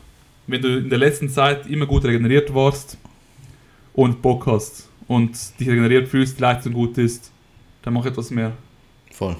Einfach. Also es ist relativ einfach. Mach mehr, wenn, wenn, du, wenn du kannst und in der letzten Zeit relativ immer gut. Wenn du halt in den letzten Einheiten äh, bei jeder zweiten Einheit etwas hättest reduzieren müssen, ähm, quasi weil, du nicht regeneriert warst, dann jetzt zu pushen, nur weil du halt Bock hast und dich regeneriert fühlst, kann, kann okay sein, kann, kann nicht gut sein, aber ähm, weil sonst machst du immer wieder einmal zu viel. Dann, weil du zu viel gemacht hast, machst du dann zu wenig. Weil du zu wenig gemacht hast oder weniger gemacht hast, kannst du wieder mehr machen. Also Mhm. das muss man ein bisschen schauen. Also ich würde erst mehr machen, wenn du dich wirklich gut fühlst. Und Das in der Regel merkst, ich finde es fast einfacher, mehr zu machen. Ist einfach, du merkst, dass du übermäßig viel Energie und Kraft hast, dass du einfach noch mehr locker verträgst. Mhm. Ja. Ich denke, das finde ich fast einfacher, äh, wann du mehr machst. Nach dann würde ich den Leuten oder allen empfehlen, ähm, seid eher konservativ. Macht keine drei Sätze mehr, macht nicht nur drei, drei Übungen extra, macht einen Satz mehr, zwei Sätze Mhm. mehr. So. Nicht, äh, nicht übertreiben, weil wenn du quasi dein Soll schon erfüllt hast, wenn du quasi dich schon ein bisschen gesteigert hast und aber noch einen Satz mehr machst, good for you. Hast dich ja schon gesteigert. Kein, gibt keine Notwendigkeit, jetzt noch drei Sätze mehr zu machen. Ein Satz mehr wird schon way genug sein in der Regel. Das ist relativ einfach so. Oder würdest du das auch so sehen? Mehr machen, halte dich eher quasi. Äh, also wenn du einen gewissen, ähm, es ist auch wieder sehr situationsabhängig, würde ich sagen. Muskelabhängig auch. Ja, klar. Also ähm, einen Satz mehr zu machen, wenn du jetzt deine Delts trainierst, wird dir, wird dir, selbst wenn es nicht Mhm. akkurat war in dem Mhm. Moment, wird dir weniger Problematik machen, als wenn du jetzt einen Satz mehr ADLs machst. So. Exakt, ja. Ähm, ja, würde ich schon sagen. Wobei, also ich sehe die Problematik halt bei Autoregulation so, dass Leute es sehr oft oder zu oft anwenden ähm, oder halt gar nicht anwenden. Ja. Und ähm, das Problem ist, also da gibt es auch wieder so unterschiedliche Charakteristiken. Du hast denjenigen, der immer mehr machen will, auch wenn es nicht vorteilhaft ist. Und dann hast du denjenigen, den du eher ein bisschen pushen musst. Und Mhm. demjenigen, der vielleicht immer zu viel macht und immer zu viel machen möchte, ähm, auch drüber einfach, dem vielleicht Autoregulation ein bisschen näher zu bringen, ähm, würde ich vielleicht eher ähm, schauen, jetzt zum Beispiel in einem Coaching, als wenn du jemanden hast, als wenn du jemanden hast, der, äh, den du eher antreiben musst, überhaupt hart zu arbeiten. Weil der wird Autoregulation dann vielleicht in einem schlechten Moment ähm, oder in einem schwachen Moment eher nutzen, um einfach nicht so viel zu machen oder nicht ausreichend hart zu arbeiten. Ähm, Oder, oder, je nach Typ könntest du es auch so machen, dass du jemand, der immer zu viel macht, dazu tendiert, dem sagst du, du darfst nur reduzieren.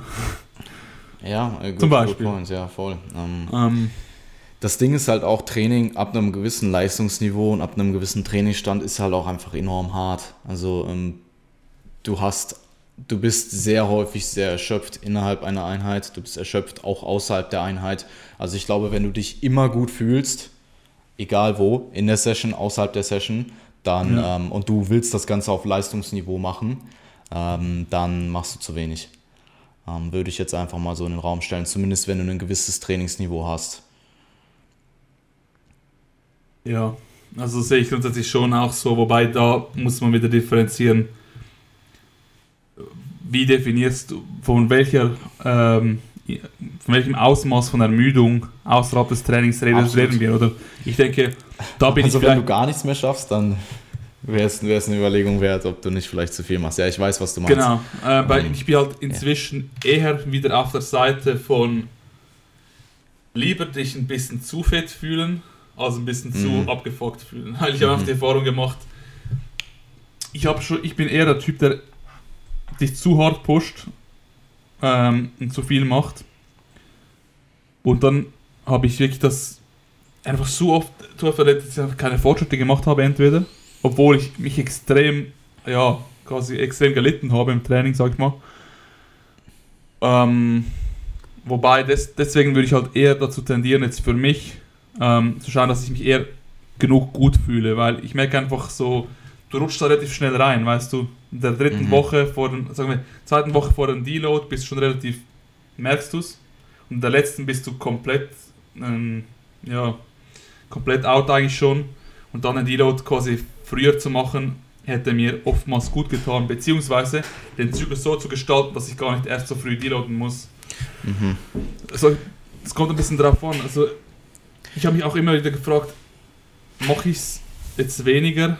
Das ist auch eine gute Frage, denke ich. Da müssten wir versuchen, ehrlich zu, zu sich selbst zu sein. Machst du heute jetzt weniger, weil es einfach angenehmer ist? Mhm. Oder machst du weniger, weil es sinnvoll ist? Ja, ja, voll. Und, und, sorry, sag du das. Ich glaube einfach, dass das Problem generell mit Autoregulation ist, dass du extrem objektiv sein musst, ähm, was deinen eigenen ähm, was dein eigenes Training angeht. Und das können halt viele auch einfach nicht. Ähm, vor allem nicht in dem Moment selbst, im Training. Ähm, weil du bist halt, du steckst halt in, also du steckst halt in deiner Situation drin. Du hast Emotionen, die fühlst du. Und da halt wirklich dann objektiv anhand deiner Zahlen oder anhand deiner, ähm, anhand deine, deines subjektiven Empfindens eine Entscheidung zu treffen, die dann auch wirklich sich kurz- oder mittelfristig als intelligent herausstellt, ist, benötigt einfach Erfahrung und ich glaube auch relativ viel Trial and Error. Also ja deswegen, ähm, all diese Dinge, die wir hier besprochen haben, äh, machen, klar, es ist auch sinnig, das zu lernen. Ähm, und das musst du auch gewissermaßen, wenn du keinen Coach hast, weil sonst hast ja. du, hast, du bist ja dann dein eigener Coach. Du musst halt dann für dich in dem Moment die Entscheidung treffen. Aber ähm, das sind Sachen, die, die kommen mit der Zeit. Ähm, und da ist auch viel Intuition bei, finde ich. Ähm, und man muss ich halt auch, auch einfach sein, man muss halt auch einfach ehrlich zu sich sein, wie objektiv kannst du mit dir, kannst du sein für dich in dem Moment. Und wenn du weißt, dass du es nicht sein kannst, dann vielleicht immer so ein bisschen unter deinen Kapazitäten zu fahren, dass wenn du dann mal ein bisschen extern mehr hast, dass du trotzdem nicht über dein, dein, äh, deine, deine äh, Kapazität kommst, macht durchaus Sinn. Einfach, dass du so ein bisschen Puffer hast, falls mal irgendwas passiert. Ähm, Exakt. Auch, auch wenn du ja. wenn du eher der Typ bist, das, es gibt ja auch Leute, die jetzt weder der Typ sind, die immer mehr mach, machen, als sie eigentlich sollten, Mhm. Aber auch nicht der Typ bist, der immer irgendwie weniger macht, der irgendwie den du pushen musst. Es kann auch sein, dass du komplett in der Mitte bist. Ja. Aber wenn du merkst, dass du ein, zu einem der Extreme in einem gewissen Maße tendierst, und die Leute, die das machen, wissen es wahrscheinlich, äh, dass sie zu einem Extrem tendieren, weil entweder werden sie es gehört haben, hey, vielleicht solltest du mal ein bisschen weniger machen. Ja. Von irgendjemandem hören sie es eigentlich immer. Und die anderen Leute, die werden dann werden es dann merken, weil sie im Training immer wieder hören, hey, komm, eine geht noch, machen wir mal ein bisschen mehr kommt, das hat doch locker ausgesehen. Weißt du, was ich meine? Ein bisschen, die meisten yeah. Leute, denke ich, wissen, haben eine grobe Ahnung, wohin sie fahren. Und wenn du halt die eine Kategorie bist, die zu viel macht, würde ich dann eher äh, vorsichtig sein beim Mehrmachen und dich eher dafür ein bisschen zurückhalten und umgekehrt. Was ich aber noch äh, da ansprechen wollte, was für mich irgendwie noch lustig ist, ich habe wie das Gefühl, dass wenn ich, es hört sich komplett blöd an vielleicht, aber wenn ich darüber, nach, wenn ich darüber nachdenke, dass ich mit mir selber debattiere, soll ich jetzt äh, diesen letzten Satz noch machen oder nicht? Oder soll ich einen zusätzlichen Satz machen oder nicht? Mhm. Also entweder pushen oder nicht pushen. Ich bin meistens am besten gefahren, wenn ich das Gegenteil von dem gewählt habe, das ich eigentlich ge hätte ge ähm, gewollt hätte. Wenn ich quasi dachte so, vielleicht ist es nicht so intelligent jetzt noch zu pushen, aber irgendwie, ich, ich würde das jetzt eigentlich schon eher machen wollen, dann bin ich gut gefahren, das nicht zu tun. Im Gegensatz dazu, wenn ich dachte so, hey, ähm, es wäre wahrscheinlich, wenn ich gerade auf die Idee komme, so, ich sollte eigentlich weniger machen, und ich habe auch Bock, viel mehr Bock, weniger zu machen quasi, dann sollte ich meistens mehr machen. Also, mhm. oder nicht weniger machen. So wie das Gegenteil von dem, was ich so am liebsten machen würde, weißt du? Okay. Ja, ich äh, finde es mega interessant, weil ich würde mich vermutlich als Typ sehr in der Mitte einschätzen. Ja. Ähm, ich habe halt auch mein Programming immer selbst gemacht. Und für mich hat sich eigentlich immer äh, als gut herausgestellt, wenn ich zwischen einer Entscheidung stehe, wenn ich mein Programming, äh, also ich setze mich ja hin, plane das Ganze proaktiv durch, habe natürlich eine reaktive Komponente mit drin, aber du planst ja erstmal. Ähm, und wenn ich dann zwischen einer Entscheidung stand, mache ich es oder mache ich es nicht, kann ich das tolerieren.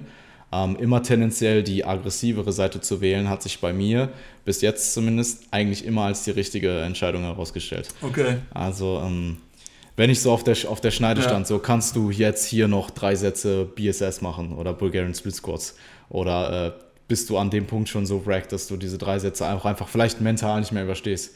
Ähm, und dann mich eher dafür zu entscheiden und sie dann zu machen, hat sich für mich eigentlich immer als gut herausgestellt. Aber es ist halt extrem kontextabhängig. Also ich will jetzt nicht sagen, ja. ähm, macht das immer in jedem Fall, egal was ihr sonst so macht. Ähm, also ja. Ich, ich, man muss natürlich auch aufpassen, wenn du, ja. wenn man, wenn man mitbekommt, dass dir jemand sagt, hey, ähm, push mal ein bisschen harter, äh, push mal ein bisschen härter oder nimm dich mal ein bisschen zurück, du machst zu viel, von wem das kommt. Also ähm, ja, ja, absolut, ja, absolut, absolut. Ja, ja, also, das stimmt schon.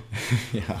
Aber, aber wenn du zum Beispiel jetzt wirklich jemanden hast, dem du vertraust, den du auch äh, so als kompetent genug einschätzt, und das werden wahrscheinlich weniger sein, als, als man denkt. Also ja. ich höre auch auf extrem wenige Leute diesbezüglich, aber wenn die was sagen, dann höre ich sehr, sehr gut zu. Mhm.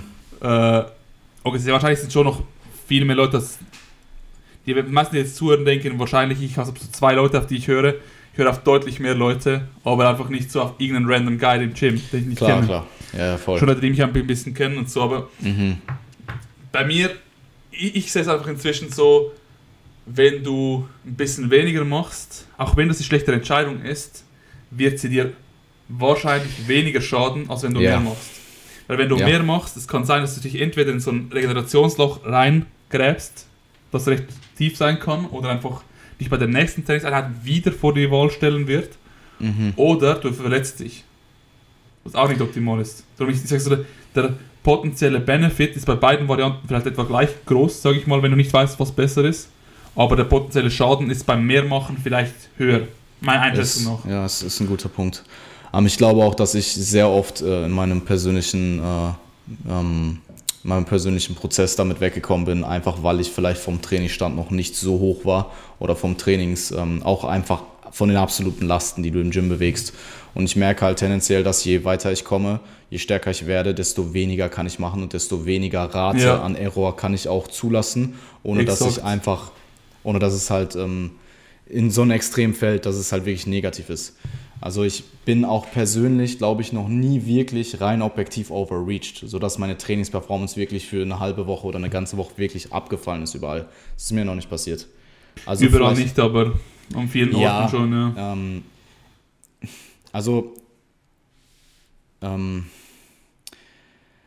Vielleicht mal zum, zum Schluss hin der Session, äh, vielleicht in den späteren Übungen, in den späteren Sätzen, aber so wirklich, was die, was die ersten paar Sätze angeht, sodass du wirklich sagen kannst, du hast so viel gemacht. Also ich rede jetzt nicht von gleicher Trainingsleistung wie davor die Woche oder du hast eine Rap ja. verloren oder sowas, sondern wirklich, du gehst von 150 Kilo, 10 Reps auf 150 Kilo, 4 Reps oder sowas. Also irgendwas wirklich da drastisches. Das ist mir Dann hast du es besser gemacht als ich, weil ich kenne solche ähnlichen Beispiele. Nicht ja von okay. 10 auf 4, yeah. aber von 10 auf 7 kenne ich schon. Ja, ja. Ähm, 10 auf sein. 6, 10 auf 7 kenne ich okay. schon. Ähm, Ja, ich überlege gerade, Mann. Ich hatte das vielleicht einmal in der Prep mit einem Hyper Squad, aber ich glaube, das war auch wirklich mental. Also das war sehr, sehr spät in der Prep. Das waren irgendwie, es war vielleicht sechs Wochen out oder fünf Wochen out oder ja. so. Und ich hatte halt immer noch den Hyper Squad drin und der war halt auch einfach mental so eine große Last. Also es hat sich ja. angefühlt wie die Welt, die ich da gesquattet habe. Und dann bin ich eben auch ähm, auf den Hack umgestanden, äh, umgestiegen, weil ich die dann halt in dem Gym-Umfeld, wo ich dann war, äh, hatte zur Verfügung. Gab es halt vorher nicht. Mhm. Und vielleicht an dem Tag, aber ähm, gut, das war halt auch ein Szenario innerhalb der Prep, was ich bisher so noch nicht wieder hatte. Also ist schwierig zu sagen. In der Offseason war, hatte ich das noch nie. Noch eine kleine Anekdote zum Schluss. Bei mir ist es halt so gewesen, dass ich am Anfang des Trainings war ich extrem hart, ähm, was das Training angeht. Ich habe, also mit mir selber, zu hart, schlussendlich würde ich sagen, aber damals hat es eben noch geklappt. Also zum Beispiel, wenn ich jetzt einen Freitag äh, nach der Schule irgendwie irgendetwas hatte, was ich nicht verschieben konnte, so ein Familienessen, das irgendwie auch mir noch wichtig ist, keine Ahnung, irgendwas, was ich einfach dort sein musste. Und ich hatte eigentlich keine Möglichkeit, an diesem Tag das Training irgendwie zu verschieben, weil so morgens um 5 trainieren habe ich auch schon gemacht, das mache ich nicht mehr. Da kann ich ja gleich gar nicht gehen. Das ist für mich, ich, mir wird es einfach übel, ich, ich muss nach ein paar Sätzen was kotzen und meine Leistung ist übelst scheiße, das mache ich einfach nicht mehr, das ist kein Ding, ist für mich einfach keine Wahl mehr. Aber so abgesehen davon habe ich dann einfach das Training nicht ausfahren lassen. Ich habe einfach zwei Trainings am nächsten Tag gemacht. Ging am nächsten Morgen ja, das auf, ist, ging trainieren, gehe nach Hause, ging wieder trainieren. Mhm. Und das würde ich jetzt nicht mehr machen. Ich finde das nicht mhm. sinnvoll, würde ich auch nicht empfehlen. Mhm. Aber einfach um zu verstehen, wieso, von, wieso ich äh, bei mir jetzt so argumentiere, im Sinne von, ja. bei mir war es meistens die bessere Wahl, den ein bisschen ähm, mhm. sanfteren Approach, ein bisschen weniger zu machen zu wählen, weil ich tendenziell dazu neige, aus Angst davor, dass es. Ich habe früher auch immer gedacht, so, wenn ich jetzt quasi da ähm, die Trainingseinheit skippe, dann werde ich höchstwahrscheinlich auch noch mehr Trainingseinheiten skippen in Zukunft, die vielleicht nicht geskippt werden sollten oder mhm. verschoben werden sollten. Und das hat sich bei mir inzwischen so recht normalisiert. Und deswegen kommt es ein bisschen darauf an, von wo du kommst. Bei mir ist es meistens die bessere Wahl, weniger zu machen, wenn ich sofort eine Frage stelle. Aber eben, es gibt auch Leute, die halt, ich habe auch am Anfang, ich habe auch gar nicht Deloads gemacht, nichts. Und damals hat einfach das Ganze so funktioniert, weil halt das Gesamtvolumen, das ich machen muss, um Fortschritte zu erzielen, war halt noch nicht so hoch. Ja. Wenn du halt mit weniger, weniger trainierst, hast du einfach viel mehr Puffer, du kannst dir viel mehr erlauben. Dass die zweimal Training dort an dem Tag, die waren vielleicht objektiv gesehen nicht das, das Beste, mhm. aber damals konnte ich das noch ab. Das, das hat, mein System hat das Ganze noch toleriert. Hingegen jetzt bin ich auf so einem, an so einem Punkt, wo ich jetzt, wenn ich das machen würde, würde ich dafür zahlen, wahrscheinlich. Wahrscheinlich wäre das Training, das danach nach diesen zwei kommt, war jetzt so scheiße, dass ich einfach am besten die Einheit ausgelassen hätte, wäre ich in der Summe besser rausgekommen. Also, es kommt ein bisschen ja, äh, ich, davon, von wo man kommt, ja. Ja, ich glaube einfach, dass man äh, sich da bewusst sein, man muss so ein bisschen Selbstwahrnehmung haben. Ja. Ähm, und wenn du die gar nicht hast, dann äh, ist Autoregulation relativ schwierig. Da musst du es entweder lernen oder es halt oder es halt abgeben. Ähm, ja. Ich finde es interessant, dass du das gesagt hast mit den zwei Trainings am nächsten Tag. Ich bin mir nicht sicher, ob ich das persönlich schon mal gemacht habe. Ähm, ich hatte aber, ich kriege ab und zu mal ähm, eine, eine, eine, Mail oder ein Check-in, wo halt wer sagt, hey, ich muss mein Training schieben. Äh, ich will aber jetzt mit der Wochenstruktur nicht schieben. Kann ja. ich zwei Einheiten an einem Tag machen? Und ich sage halt ausnahmslos immer nein. Ja, ähm, es ist einfach. Ja. Und wenn du das machst, musst du beide im Volumen reduzieren und auch dann würde ich es nicht machen, weißt du? Ja, ähm, ja. Ähm, es hat einen Grund, warum du gewisse Trainingsabstände hast. Es hat einen Grund, ja. warum du nicht zweimal am Tag je 40 Sätze machst. Ja, voll. Äh, darum, 40, ich sage einfach, 40 Sätze Session-Volumen sind eh schon übertrieben viel. Eben, ich, ja. ja. ich habe jetzt die Zahl genommen. Also, aber eben, äh, das Ding ist halt. ist schon echt. ja, klar. aber wir wissen, was ich meine. Ich glaube, ja. ich würde ich will an dieser Stelle keinen dazu motivieren. Ich glaube nicht, dass das zweimal am Tag trainieren, Training verschieben, ähm, mir irgendeiner Weise mich dahin gebracht hat, wo ich jetzt bin. Also ich denke, vielleicht hat es mir mental ja, so eine Härte gegeben, das kann sein, mhm. aber rein physiologisch gesehen glaube ich, wäre ich besser gefahren, wenn ich das Training sogar komplett geskippt hätte. Ja, das, also sind, dann so, die, das sind dann die Tage für, die, für den Charakter. Ja. Und wenn es halt zu viele von denen sind, dann hast du ja. ja halt das Problem, dass du zu wenig Tage für den Körper hast. Und das wollen wir vermeiden, oder? So ein paar Tage für den Charakter, okay. Aber yeah. wenn du mehr Tage für den Charakter als für den Körper hast, ja. ja. Kombination. Um, ähm, ich will eine Sache noch ansprechen, ja. und zwar um, ähm, ist das ein Konzept, was uh, ich bei uh, Mike Toshira um, gehört habe in einem Podcast. Mhm. Und zwar nennt er das Logbuch-orientierte Autoregulation. und er sieht halt problematisch, wenn du, oder er sieht das Problem, wenn du Autoregulation nutzt, ohne überhaupt Zahlen im Hinterkopf zu haben.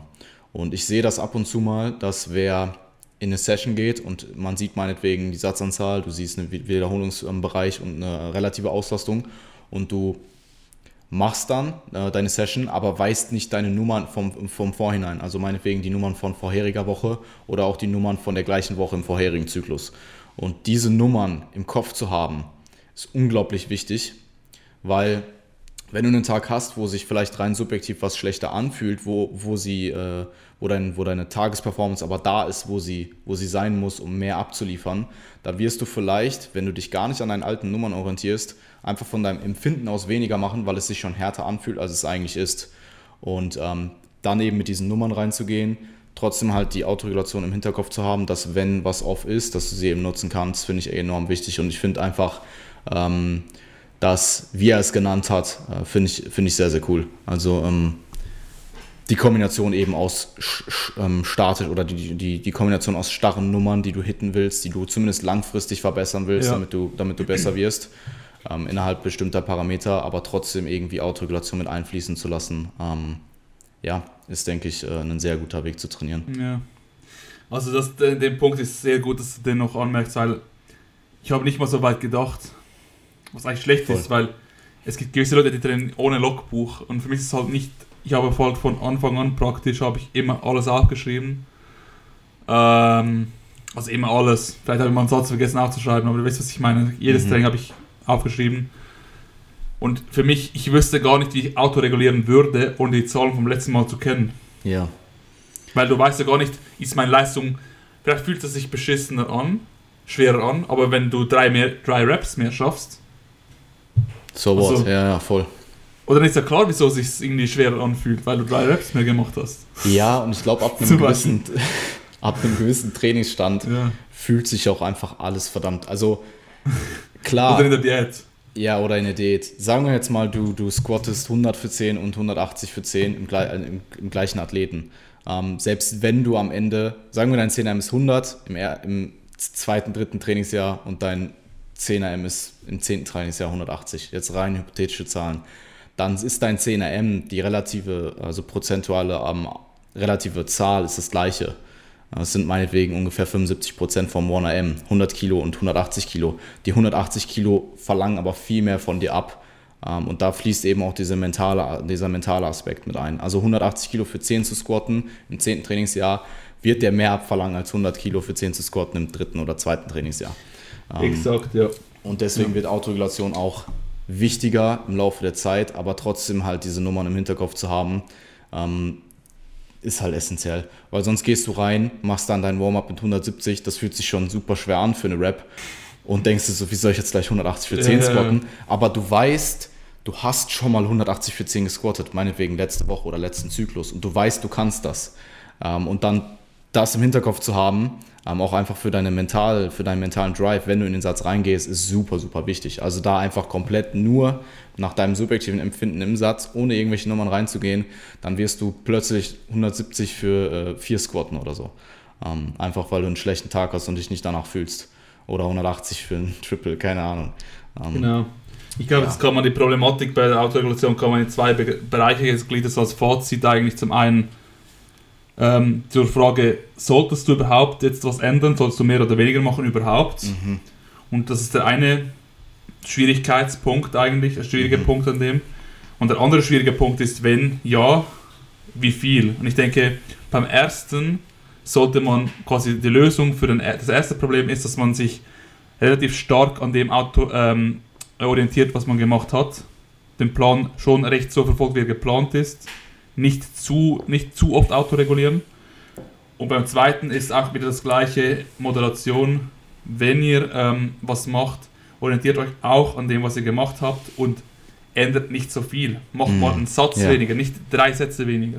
Mm. Macht einen Satz weniger. Zum Beispiel einfach so lieber in kleinen Schritten. Wenn ihr nämlich zu stark autoregulieren müsst, dann stimmt der Plan per se nicht.